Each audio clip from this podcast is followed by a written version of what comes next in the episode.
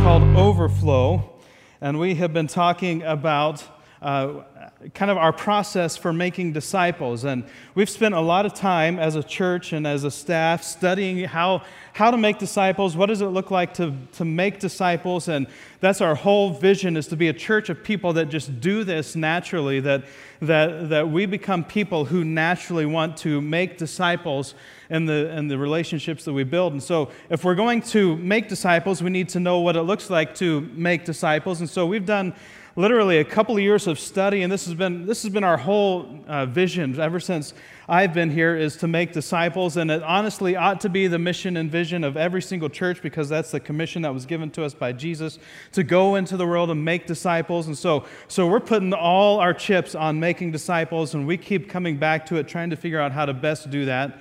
And so we're in this series right now It's just going to give, it's really just an overview of the process. And then over the coming year and years to come, we're going to actually start to put some, some flesh into the process. So it's not just going to be this one step that I shared today. It's actually going to be, uh, you know, a month or two going through this in a, in a small group. We're calling them micro, micro communities with just two or three people to be able to build relationships at a point where you're able to, to follow Christ a little deeper. So that's kind of the overview of, of what the point of this series is. We've come, we've had two uh, talks so far. The first one is what is love, and every time I, I say that, the the Night at the Roxbury song gets in my head.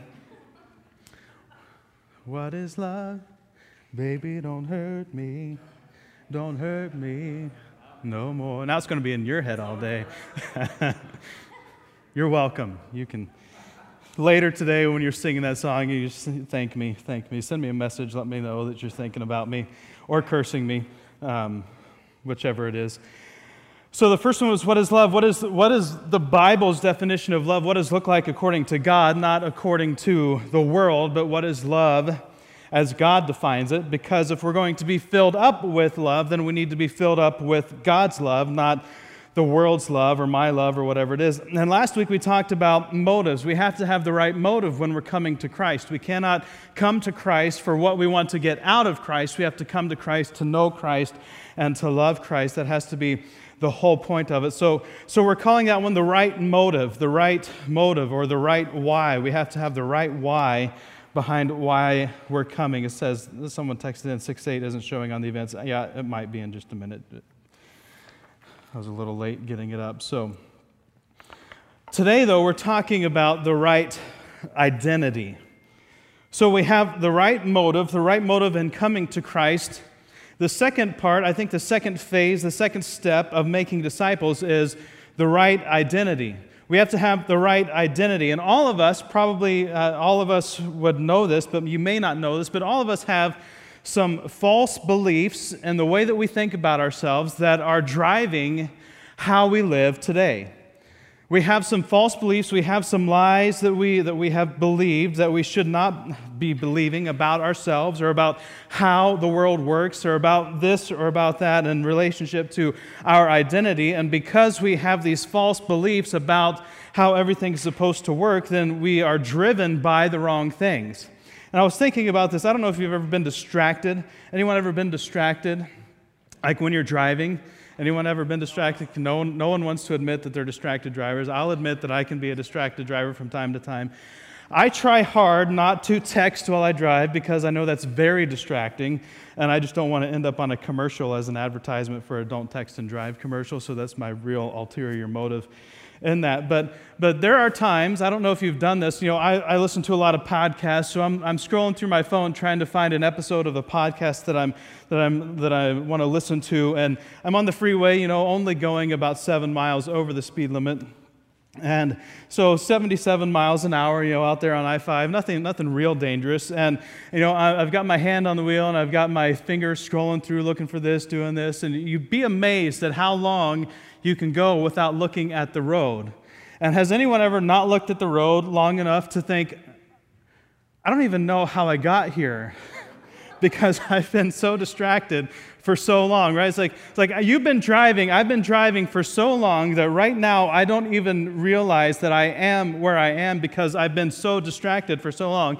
And it doesn't just have to be looking at something different, but, but when you're distracted, you can be just distracted in your mind, right? You can be distracted in the way that you think, and your thoughts can, you can go off on this bunny trail in your thoughts, right? And you can just kind of go all the way out in all these different worlds and different realms and different areas, and then you realize, oh, I'm driving a 2,000 pound vehicle going 80 miles down the freeway. I ought to pay attention to where I am so that I don't become someone who commits manslaughter. My wife just texted in, My kids need a father. pay attention while you drive. But distraction, distraction is a big deal. And, and distraction, I think, plays a huge role in our walk with Jesus Christ. Let me explain. I, I think if the enemy, you know, we all have this enemy, we, we call him Satan. I don't even like to give him the credit of having a name. That's just a little, little too much credit for him. But we have an enemy, and his, his chief objective is what? Yeah, to steal, kill, and destroy. He is the father of lies. He is the chief deceiver, right? And so he's deceiver in chief of the whole planet. He's trying to deceive us. If he can get us distracted with something, you know, it's like when you're really good at lying, you know, you can come up with, with ways to, to lie that don't really sound like you're lying. Like you you can get around the truth, right? You, know, you, can come up, you can come up with ways that you're not, not really telling a lie, but you're not really telling the truth. And that's why we have, when you uh, testify in a court, you have to tell what the whole truth, nothing but the truth. So help me God. The whole truth. Like you can't just leave out parts of the story, it ha- all has to be there. You can't, you know, lie by omission essentially is a, a part of that statement. And, but think, you know, if you are the master, if you are the, the, the deceiver in chief, the chief deceiver of all of creation, the, the tactics and the abilities you would have in your, in your arsenal to be able to distract people with deceit would be great, right? It, it doesn't just have to come right in your face, what some people would call, you know, uh, what, you know being attacked by Satan, right? You know, that's what you think, oh, I'm, I'm, I'm being attacked. And that, and that does happen. I'm not saying that's not a true statement, but, but that isn't the only way Satan works. That isn't the only way he tries to get us off track. And in fact, I think probably one of the, the most harmful tactics in the arsenal, both of Satan and in our fallen nature, is this, this distraction with identity and the pursuit of identity. Because if we can get distracted just a little bit that our identity is this or our identity is that, then we can spend the rest of our lives pursuing a lie and not ever spend a moment of our lives pursuing the truth of what God says we are. And that's why the culture that we're living in is just, is just bubbling with, with insanity at the moment.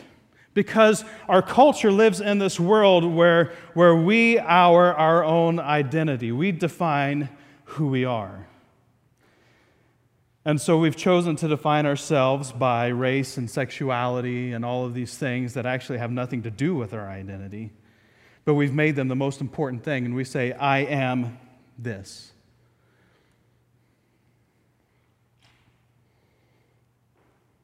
And so it's no wonder we're so confused. It's no wonder there's so much chaos in the world right now. It's because everyone has saying, you know, what, what happens is everyone says, this is the most important thing to me. But then you have someone else that says, well, no, this is the most important thing to me. And your important thing clashes with my important thing. So what do we do? Well, we have to fight about it. I mean, that's the only way to work it out, right? So, it's, you know, we fight and we kill until everyone who disagrees with me is dead, and now my important thing is everyone's most important thing. Identity. We have some big false beliefs and false assumptions about our identity that are leading us as followers of Christ into very dangerous waters. They're leading us to do some very unchrist like things because we have believed some false beliefs about who we are and why we are who we are. But in our culture, identity is the moral absolute. It's, your identity is the absolutely most important thing about our culture today. And, you, and we say, you've got to be yourself, right? You just go, you got to be yourself. You got to go live and be know, who, who you are, who you are on the inside, right? You know, so just go be you, be you. You know, the, the world is your oyster, and go learn how to, to be who you really are.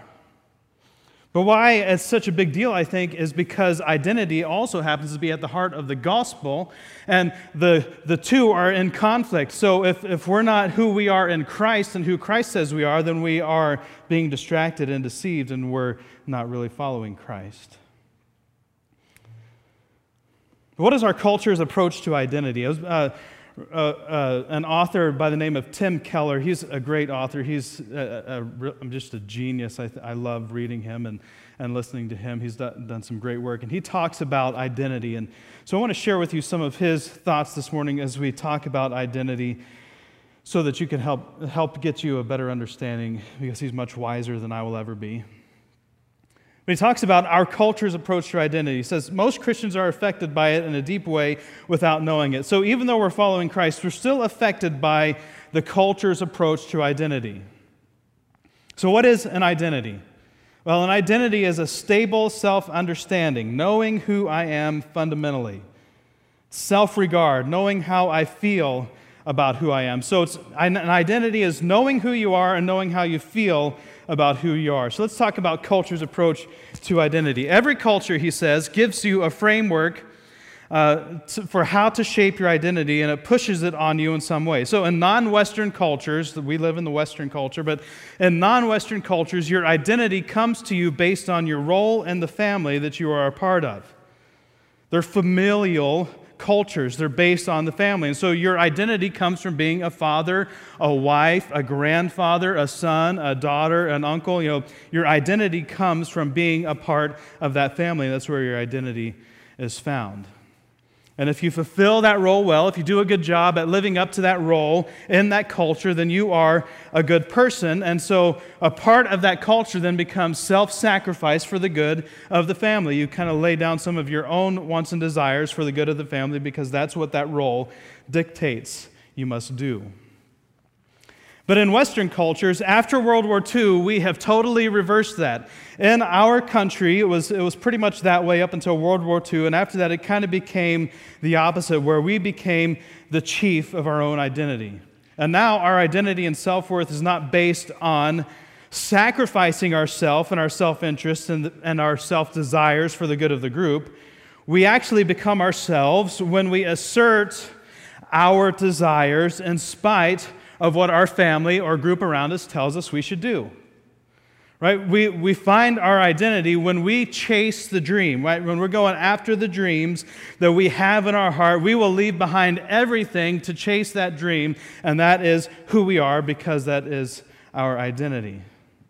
So we say things like, be yourself, look into your heart, follow your dreams. You know, I, be- I become myself as I realize my dreams. And because I decide who I am, well, then no one else has the right to tell me who I am. And that leads us to the idea of self promotion. We have to promote ourselves so that the, the identity that we're trying to achieve, the dreams that we're trying to achieve, we, we project that out on the world around us so that the world knows who we are so that we're not in danger of them telling us that we're not who we're supposed to be. And so, so we promote ourselves to the world in a certain way. We paint a picture of ourselves in a certain way. And I don't know if you're guilty of this, but I am 100% guilty of this that you know, we, we don't post anything on Facebook unless it looks like we want our lives to look. You know what I'm talking about? It's like we, we, when, we, when we post something on Facebook, we run it through this filter of how is this going to make me look? I do. How is this going to make me look as a father? How is this going to make me look as a husband? How is this going to make me look as a pastor? How is this going to make me look as a wannabe farmer and homesteader? You know, how are these things going to make me look? And if they're going to make me look bad, then I'm not going to post them because I want people to look on my life and see me in a certain way. And I'm, I'm sure no one else in this room is guilty of doing that, but I just confess to you that is something that, that I do. I edit my life before I share it with the public. But when you come to church, you get the real version. So you should just be here all the time because you know that I'm not the way that I portray myself to be on Facebook.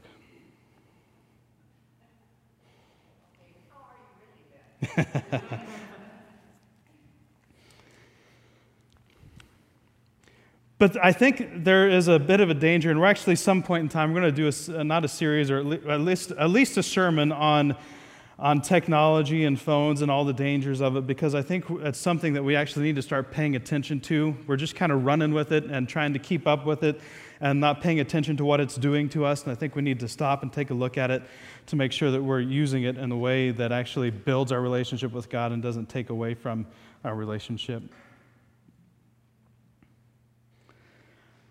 But this editing idea has now driven us, I think, to actually pursue different things because they will look better when we post them online.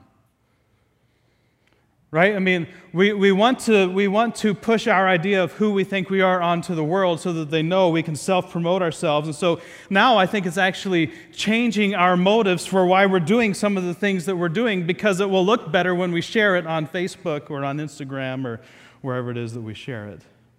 That's a very, very dangerous, dangerous way to live our lives.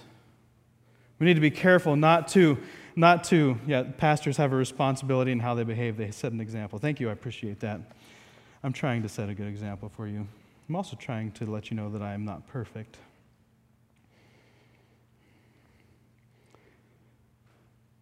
But why are we doing what we do? Gail Sheehy, in uh, her book Passages, she said, when you are moving away from institutional claims and other people's agendas, from external valuations and accreditations, you are, you are moving out of roles and into yourself.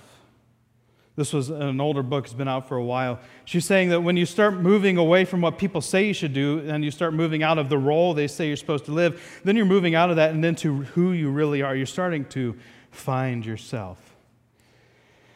But in fact, this idea of finding yourself and becoming yourself and looking into your heart and following your dreams and all of those things, this is the only heroic narrative we have in our popular culture today. It's the only thing that's celebrated, it's the only thing that is exhorted and put up on a pedestal is, is finding yourself. That's what all of our movies, not all of them, most of our movies are kind of about this idea about going and being yourself and the person who chases their dreams and sacrifices everything in pursuit of their dreams. And when they finally get it, even though they have no relationships and they've burned every bridge to get there, they're finally celebrated because they arrived where they wanted to arrive. They achieved their dream. So we say, I don't care what anyone else tells me I'm supposed to do. I don't care what the church or what God or society or culture tells me I have to do. I have to set my own course. In Habits of the Heart by Robert Bellah says, You have to look into your heart, see who you are, and express that. But if we're allowing culture to form and shape our identity, we better know what is going on. We better know some of the agenda, and we have to ask are there any problems with the way our culture is trying to shape our identity. Are there any problems? Yes, there are mountains of problems. For one, it's incoherent. Culture's approach to identity is incoherent. Our deepest desires are rarely in harmony with anyone else's deepest desires. In fact, our deepest desires are rarely in harmony with our own deepest desires. Sometimes, at the very same moment, at least over a, a, spread out amount of time, our desires are in conflict with our own desires. So we don't even make sense to ourselves, right? We don't make sense in what we want for ourselves, let alone make sense in what we want for the other people around us or what they want of us. It's incoherent. There's no way for it to come together. And when your desires contradict, which one do you choose? So it's unstable. There's no way for this to actually survive and creating and producing an identity. It's also an illusion because culture changes. He gives this great, this great, uh, this great illustration I want to share with you. So, an Anglo Saxon warrior, someone from a long time ago, hundreds and hundreds of years ago, You know, so he goes into culture and he, he lives his life in a certain way and he has, you know, he's very aggressive. And so in that culture, you know, if you're just aggressive and you just kind of have this, this aggression and you just kill somebody, you know, that's because that's what you do. That's just part of your culture. It's like I'm just an Anglo Saxon warrior, so I just kill people and that's okay right? It's okay for you to be aggressive as an Anglo Saxon warrior, but if you have uh, undesirable sexual desires, then your, your, responsibility would be to, well, stuff that down, hide that. It's not, it's not acceptable in the culture that the Anglo Saxon warrior is, so, so you don't embrace that, you pretend like that doesn't exist.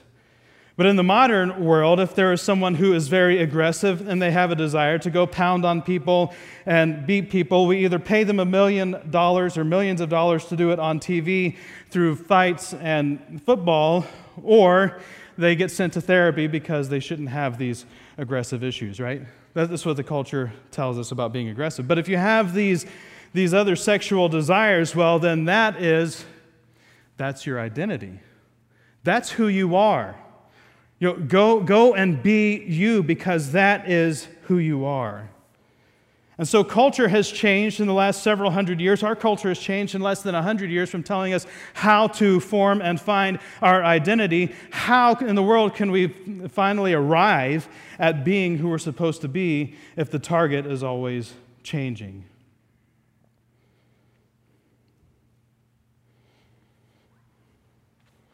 Well, so, how does identity come. Tolkien, he says, the praise of the praiseworthy is above all rewards. The praise of the praiseworthy is above all rewards. Receiving praise from someone who is worthy of praise is above all rewards. And that's what we need. We need somebody, we need someone that we respect and adore who affirms us, right? We need someone who, who we respect and who is in and of themselves worthy of praise to praise us, to tell us who we are. And the only way we can get any kind of stable identity is by receiving praise from someone who is praiseworthy. Someone just said the Bible app is up, so you can go now on the Bible app and get the scriptures for today. I would encourage you to do that because we're going to have some very important scriptures at the end of the sermon. Culture's approach to identity is crushing, right? You, you have to look into your heart and find yourself, and then you go out and achieve it. Your work is not just what you do, it's who you are, right? You think about this when you meet someone and say, you know, you, you say, I am a, you know, my, when I'm talking to people, I'll say, I am a pastor, and our work becomes our identity. And as long as what we do and how we perform is our identity, then we're going to constantly be crushed under the weight of performing and increasing our performance to look a certain way so that the world continues to see that we are becoming better and better at who we are, which is we've defined as what we do. So if you're successful, more power to you. In our culture, it means that you're great, you're brilliant, you're wise, but if you aren't, then you're a failure. You're not a real man or woman. If you don't succeed in your career, then you're a failure. Look at how woven this idea is into our culture. You know, the, you could look at all, probably almost any, any song lyric and find this idea of identity woven into it, but one of the older ones that, that is a great example is the one from Sound of Music, right?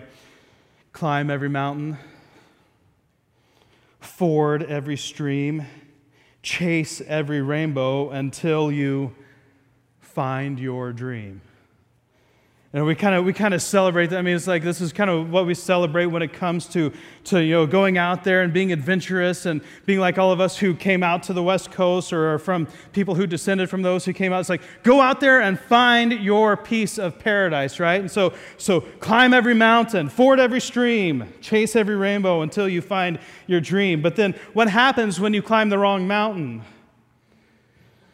And you have to climb all the way back down and go. I mean, doesn't that sound exhausting and tiring? It's like, well, I climbed this mountain and it wasn't the wrong one, so I came down from the mountain and I forded a couple strings, but I still haven't found anything that I'm looking for. So I'm, now I'm going to go chase some of these rainbows and see if I can find some semblance of identity. And if I can't, then I guess I'll just go back to the mountains and I'll live my life chasing all of this stuff, hoping that I someday find my dream.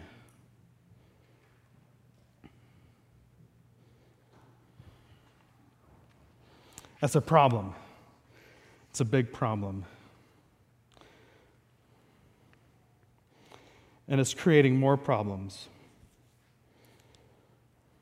Franz Kafka says the modern problem is we find ourselves sinful but independent of guilt. We find ourselves sinful but independent of guilt.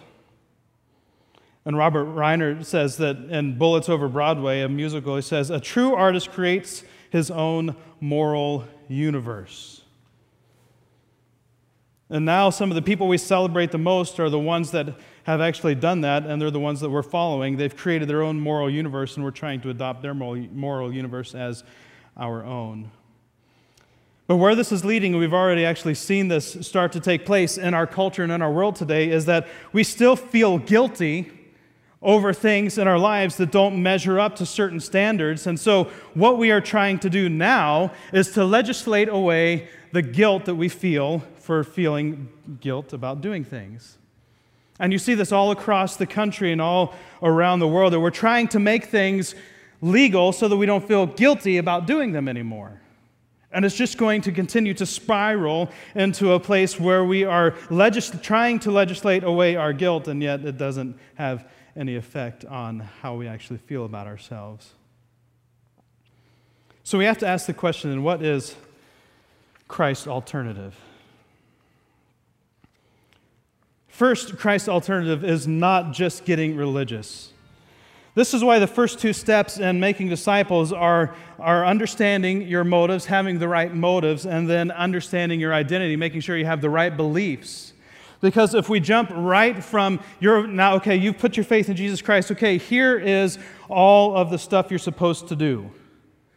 What we do is we jump right to rules and regulations. What we do is we jump right to religion, and then we start to think that who we are is what we do. We haven't really gained any ground. We've just changed the objective from being me pursuing my own, my own uh, wants and desires to pursuing what I think is someone else's desires, but I'm still at the helm controlling my own destiny because I am doing the things that get me what I want.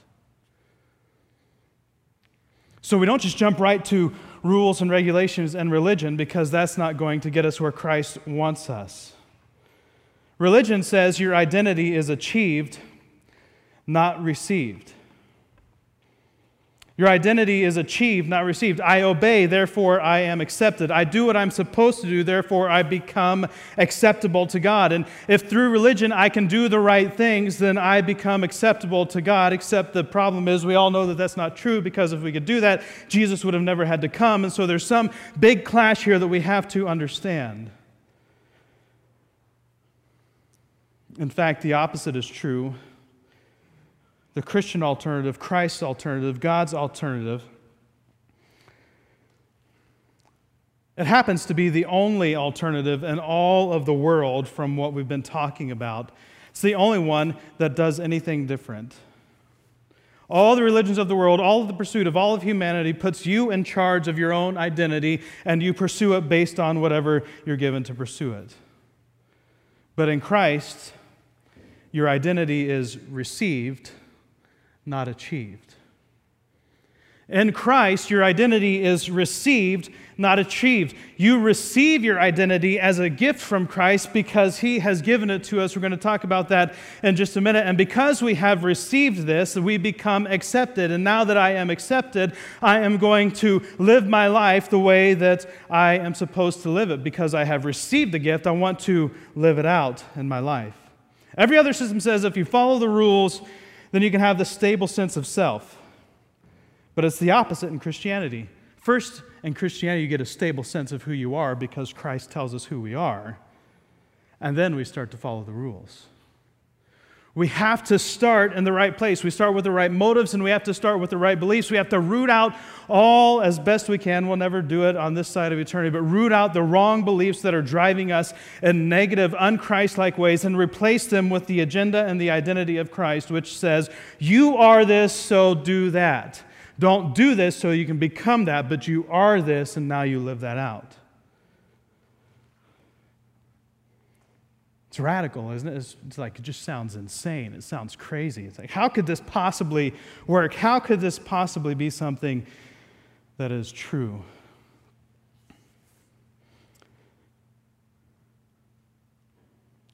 If you look at Scripture, though, you will see this has been true all the way back at the very beginning, and it's true all the way through all of Scripture past the end. First, we start in Genesis chapter 1, where God says that He made us, men and women, in His image. God made us in his likeness. That's what it says. We're, we're made in the image of God. And so we start off by being made in the image of God. Our identity is that we look like him. Our identity is not that I can be me and the best me and whoever I want to be, but our identity is I look like God and that's who I am. I am who God says I am because He made me to look like Him. I am His and He is mine. But then this thing happened called the fall and everything went awry. But you would think well, things would change. God wouldn't just give identity to people, but as we see throughout all of the Old Testament and even the New Testament, that God gives new identities to people. Let's look at the life of Abram, which we don't actually know his name as that. Why don't we know his name as Abram? We don't say Father Abram, we say Father Abraham. What happened in the life of Abram that he went from being called Abram to Abraham? God gave him a new identity. God gave Abram a new identity and called him Abraham. Why?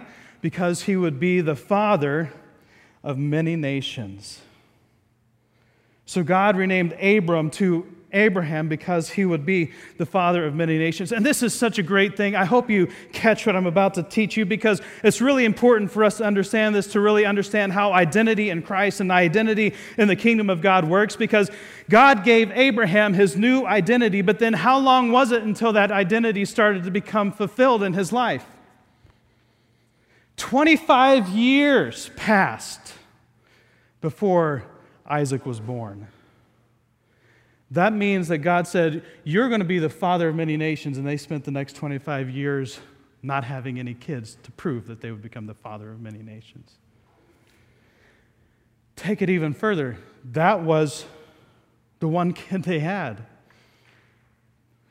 Abraham tried to fulfill God's purpose in his own life in other ways through Ishmael and all the other things, but then Isaac becomes the father of Anyone know? Jacob. What happens to Jacob? What does his name get changed to? Israel. Israel then becomes who? The, the, the people of God, which is the 12 tribes, right? The 12 tribes of, of Israel, which happens to become where all of these thousands and thousands of people. It took generations for Abraham's identity to become fulfilled, but he was still Abraham when God renamed him Abraham. Isn't that encouraging that, that, that you are who God says you are right when He says you are it? And you, even though your life may not quite look like it's supposed to look as you, as you continue on the process of sanctification and becoming who God says you are supposed to become, that even though your life may not exactly reflect what it's supposed to reflect, that you are still who Christ says you are right now because God named you that. Jesus did it with Peter in Matthew chapter 16, verse 16 through 18. It says, Simon Peter answered after Jesus had asked this question, Who do you say I am? Peter says, You are the Messiah, the Son of the living God. And Jesus replied, Blessed are you. And he uses his old name so that we know it was his old name, Simon, son of Jonah. For this was not revealed to you by flesh and blood, but by my Father in heaven. And I tell you that you are Peter, and on this rock I will build my church, and the gates of Hades will not overcome it. Jesus changed his name from Simon, son of Jonah, to Peter, which means a little rock. And if you look at the life of Peter, what happens to Peter? He becomes the one who sets out and builds the church, and he preaches the first sermon at Pentecost where thousands of people come to Christ. But it was a while before that came to fruition, and even the fulfillment of the church is still yet to be completed. Okay, so that's some stories of what God did with him, but what about what God says about us? Well, there's so much that I want to share with you that we can't really share it all, but for the next few minutes, I just want to read some of these statements to you, and I just want you to listen and receive them because your identity is received, not achieved. So when God says something about you in these passages, just receive that this is who I am and this is who God's saying this is who you are. Romans chapter 6, verse 6 through 11. For we know that our old self was crucified with him so that the body ruled, by, ruled by sin might be done away with, that we should no longer be slaves to sin.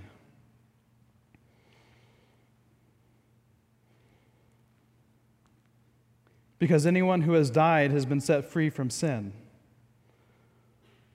Now, if we died with Christ, we believe that we will also live with him, for we know that since Christ was raised from the dead, he cannot die again.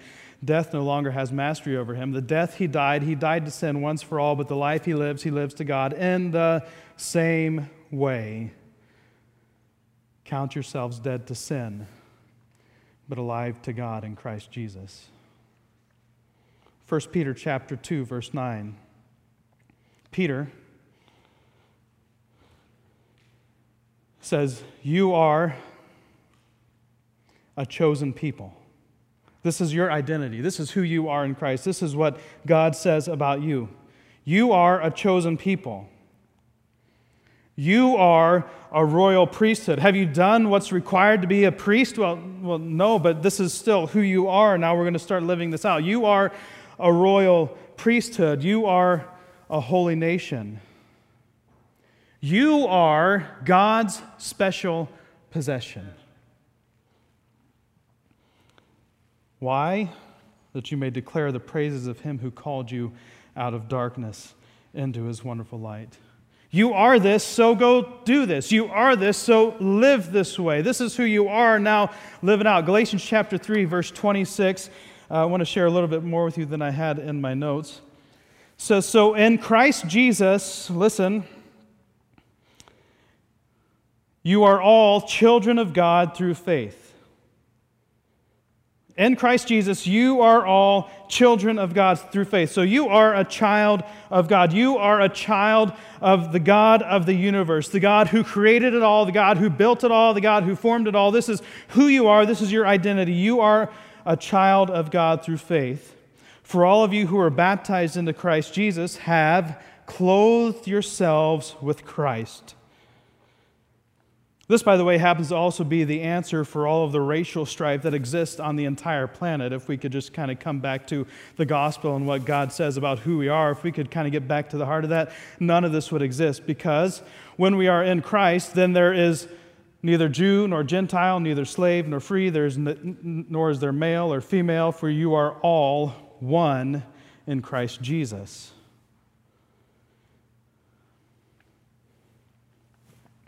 You are God's child. You are, you are unified with all believers in Christ Jesus. And look what he says here. If you belong to Christ, then you are Abraham's seed and heirs according to the promise.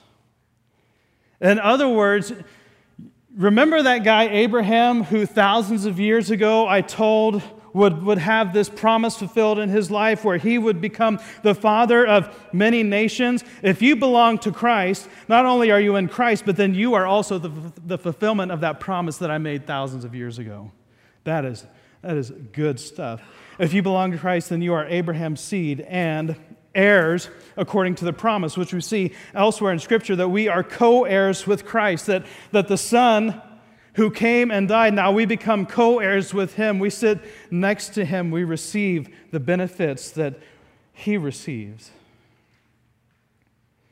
This is who you are. 1 John chapter 3 verse 1. See what great love the Father has lavished has poured out in abundance, has spent on us exuberantly without restraint. See what love the Father has put out on our lives in such a way that we should be called children of God. And in case you don't believe that, he's going to add one more that is what you are. That's what you are. You are a child of God. The reason the world doesn't know us is that it didn't know Him. So, yeah, we're not going to kind of mesh with all of the world around us. We are going to live, you know, in, in contrast to the way the world lives. And the world won't really know who we are, and they won't really understand who we are because they don't know Him. So they can't really know who we are. But we are in Christ, so we know who one another are because we are all sons and daughters of the Lord Most High. Dear friends, now we are children of God. And I love this. What we will be has not yet been made known. But we know that when Christ appears, we shall be like him, for we shall see him as he is. Right now, you are a child of God, and what will be, we don't really know that yet because it hasn't been made known to us, but to us now. But, but we know that there is a will be that is coming, and someday we will be something that we are not now. But we do know that when Christ appears, we're going to be like him, and we shall see him as he is. And so that's something that we can look forward to. But there is a not yet that is coming that we are walking and, and, and moving towards, but it's only becoming because we have received who we are in Christ. Colossians chapter 3 verse 1 through 3 says, "Since then you have been raised with Christ, set your heart on things above where Christ is." So because you have been raised with Christ, your identity is a resurrected person who has received new life. This is who you are. Set your heart on things above, which is where we're going to be talking about next week. Because you have received this, now go out and live this where Christ is seated at the right hand of God. Set your mind on things above, not on earthly things, for you died, and listen, your life is now hidden with Christ in God.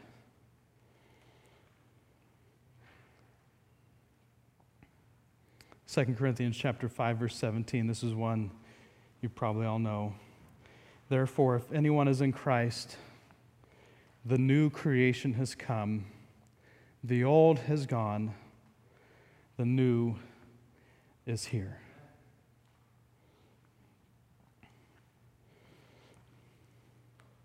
Isn't that encouraging? Doesn't that just kind of take the weight off of our shoulders?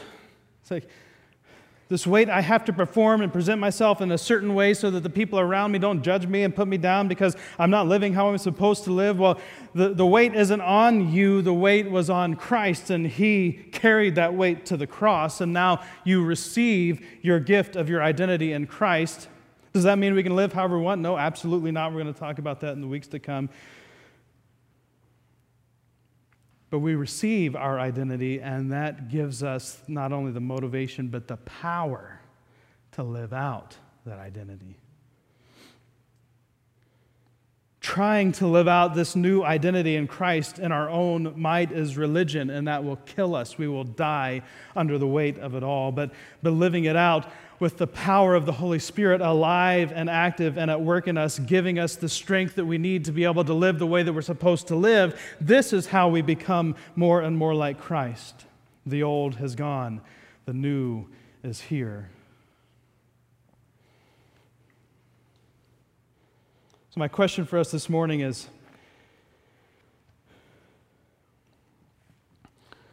Who are you listening to when it comes to your identity? Who are you letting tell you who you're supposed to be? Who's got the voice in your who is telling you this is what it means to succeed and this is what it means to fail? Who is the voice that's telling you if you live this way, then you receive my approval, but if you don't, then you receive my rejection? Are you, are you listening to the right voice? Are you just are you listening to all of the voices and whatever the new fad is that comes along and says, live this way and you will, you will receive the approval that you're looking for and you do it and then you realize that that's empty and that's vain and that's fruitless and that doesn't produce what, it, what you hoped it would produce. And so, so you just go off in pursuit of the next thing and the next thing to try to find some kind of identity to put your hope and your rest in. Aren't you tired of chasing down identity? Why not instead of just chasing it and trying trying to get to it and finally get your hand on it, why don't you just sit still and receive it from God? Maybe instead of pursuing trying to receive and earn on your own strength, you need to just start by rooting out the idea that, that I can receive and achieve anything on my own. All I can do is sit and let God give it to me.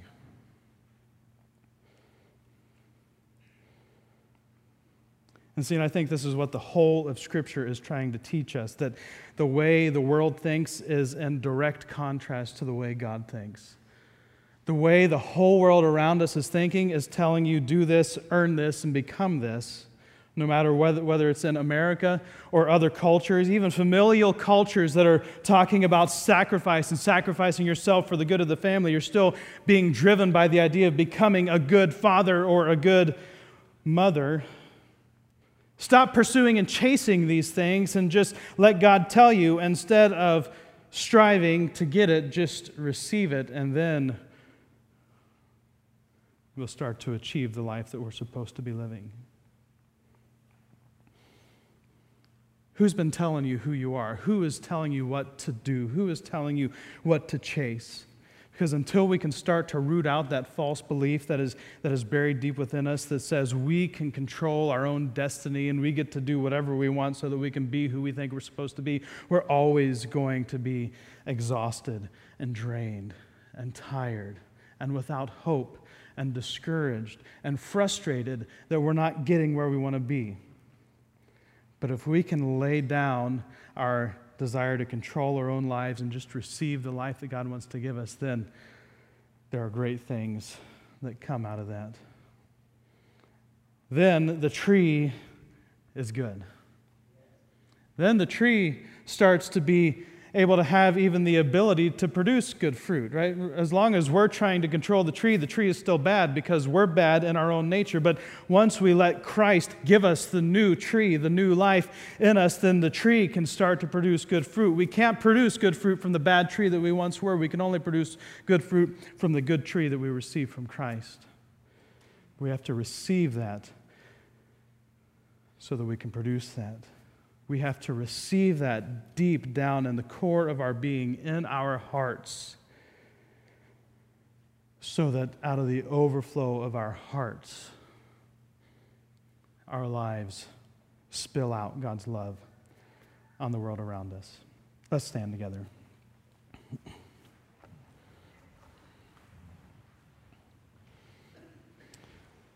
Would you bow your heads and close your eyes? Nobody looking around, nobody, nobody peeking. I just want to ask a question, and I would like for you to actually respond this morning. I know we don't do this very often, but I feel compelled to do this.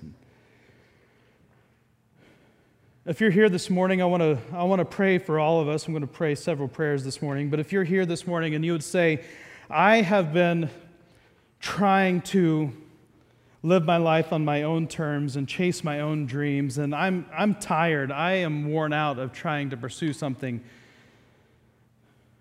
And I'd like to lay that down this morning and just receive what God has for me. If that's you, would you just raise your hand? Nobody's looking around. And several hands going up around the sanctuary. If you're saying, I'm just tired of chasing something and I want to receive what God has for me, I want to pray for you. You can put your hands down. Heavenly Father, I thank you. I thank you that we don't have to do something to earn your approval.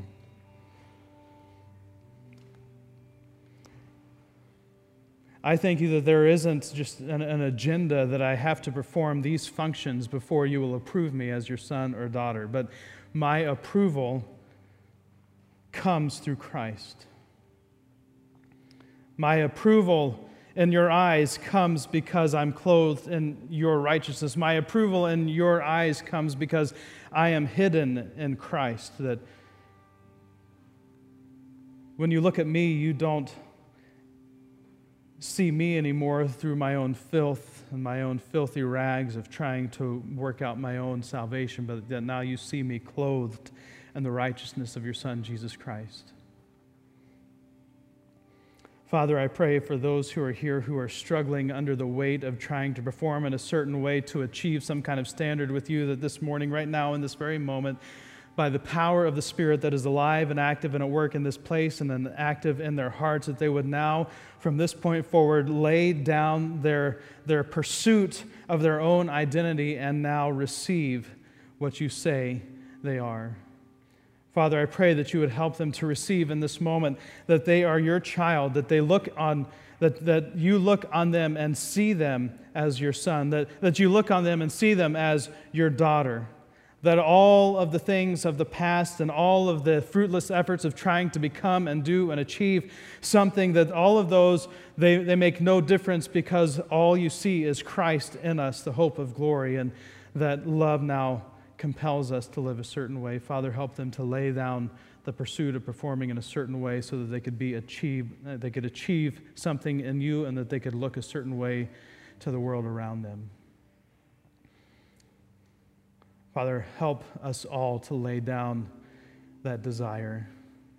Help us all to lay down the reins of controlling our image and trying to put, put out this look of we're this or we're that.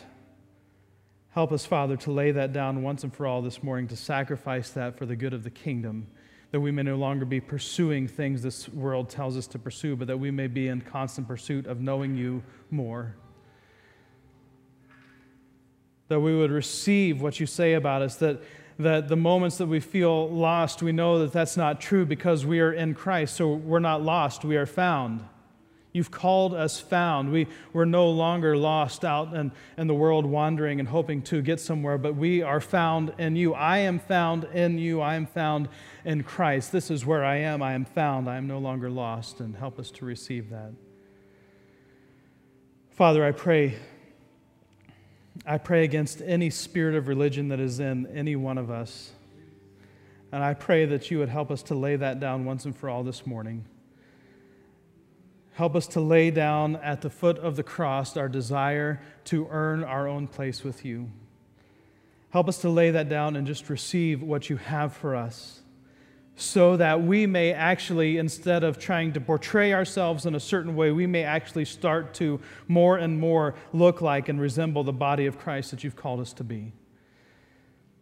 That as we lay down our religion and we pick up our relationship with you, that we start to look more and more like Christ, that we start to look more and more like the Christ who saved us, the Christ who died for us, the Christ who rose from the dead and conquered death, hell, and grave to give us the power of resurrection in our lives, that we might look more and more like that, not only to one another as we're gathered here, but out in an unbelieving world that needs so desperately the love of Jesus Christ, and that those who are searching for something and looking for something and seeking something that is that they're trying to fill in all these different ways as the world tells them, that they would see us living our lives for your glory, for your kingdom, and that they would see Christ in us, the hope of glory, the Christ in us, their hope of glory.